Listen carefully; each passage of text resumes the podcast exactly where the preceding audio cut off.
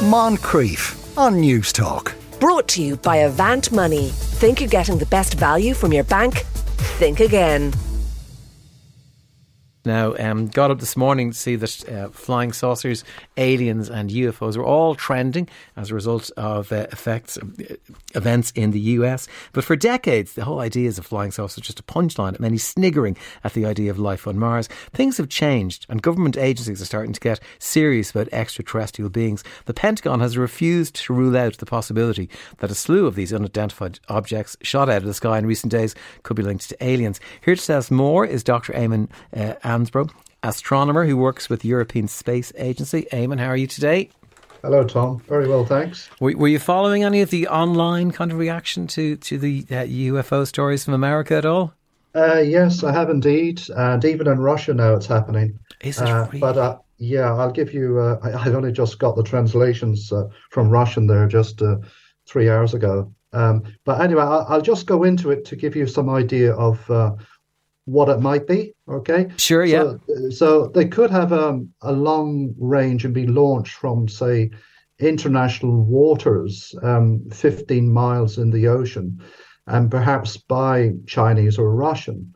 Now, another hypothesis is that the um, authorities uh, resisting a change in the old narrative given to the public that there is nothing otherworldly or non-human about the UAP or UFOs, as the as the old term used to be, uh, could be sending up and downing um, uh, what's called a UAS. That's an unmanned aerial systems, in order to provide, say, a sufficient explanation to a large percentage of the population that prefers to avoid considering the evidence for a non-human related UAP.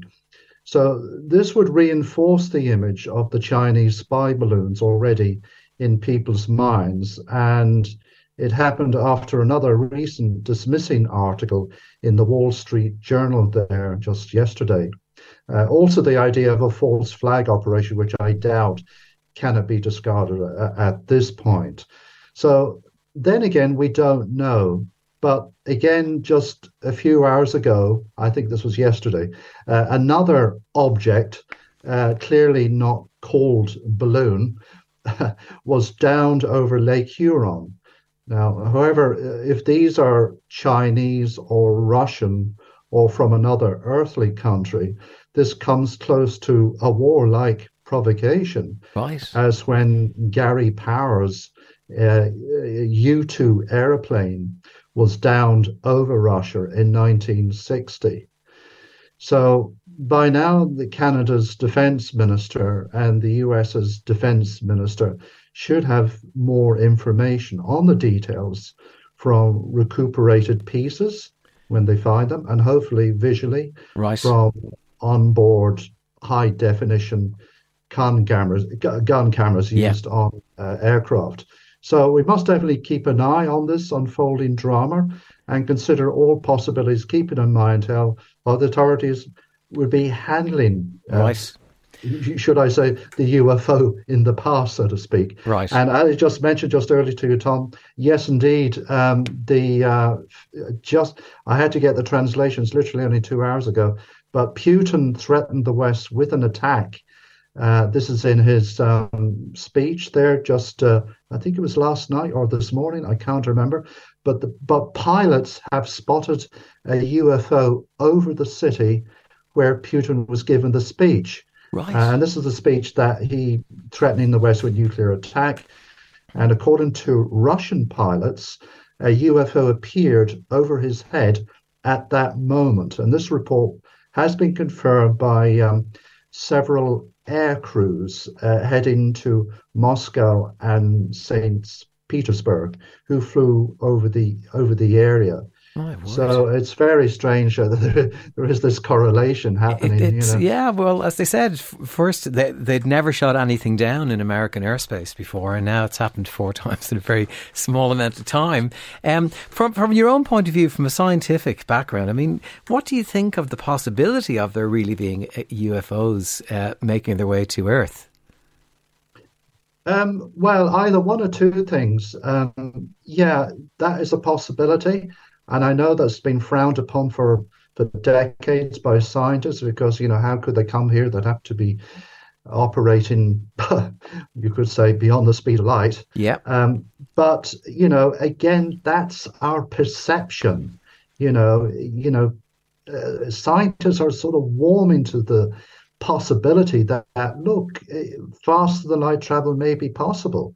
So therefore, one can entertain uh, some sort of techno signature within our atmosphere. If you were able to master that, surely you'd be so incredibly advanced. You'd shudder to think what type of um, civilizations they would be if they'd mastered being able to go faster than the speed of light. Well, it, it would make sense, particularly if you have an, as you quite rightly said, Tom, if you have an advanced civilization out there, say they're, I don't know, two or three hundred light years away, which would be very much local within our solar neighborhood.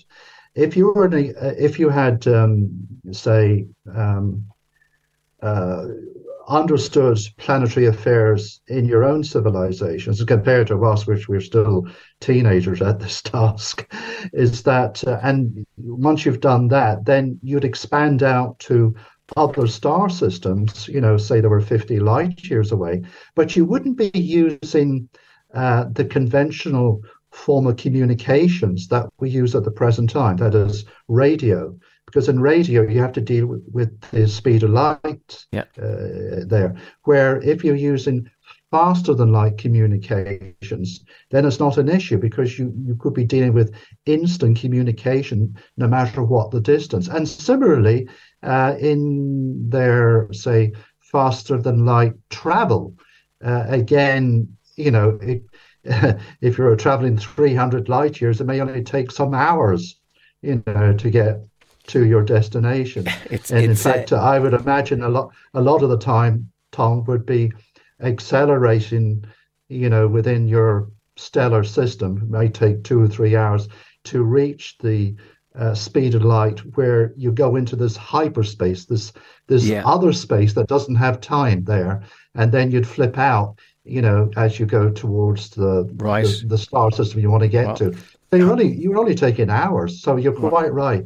Advanced civilization may well be able to do that. My God. Um, well, we'll, we'll watch this space. So uh, going forward, I, I, saw one of the, the texts that, that caught my eye was an, an American uh, saying, "Well, they've only arrived and we're shooting at them already." That's a great start. Uh, so um, I think it struck me as somebody who's been waiting for them for a long time, to be honest. Um, Dr. Eamon Ansborough, thank you very much for joining us today. Astronomer works at the European Space Agency and. Moncrieff. Brought to you by Avant Money. Think you're getting the best value from your bank? Think again. Weekdays at 2 p.m. on Newstalk.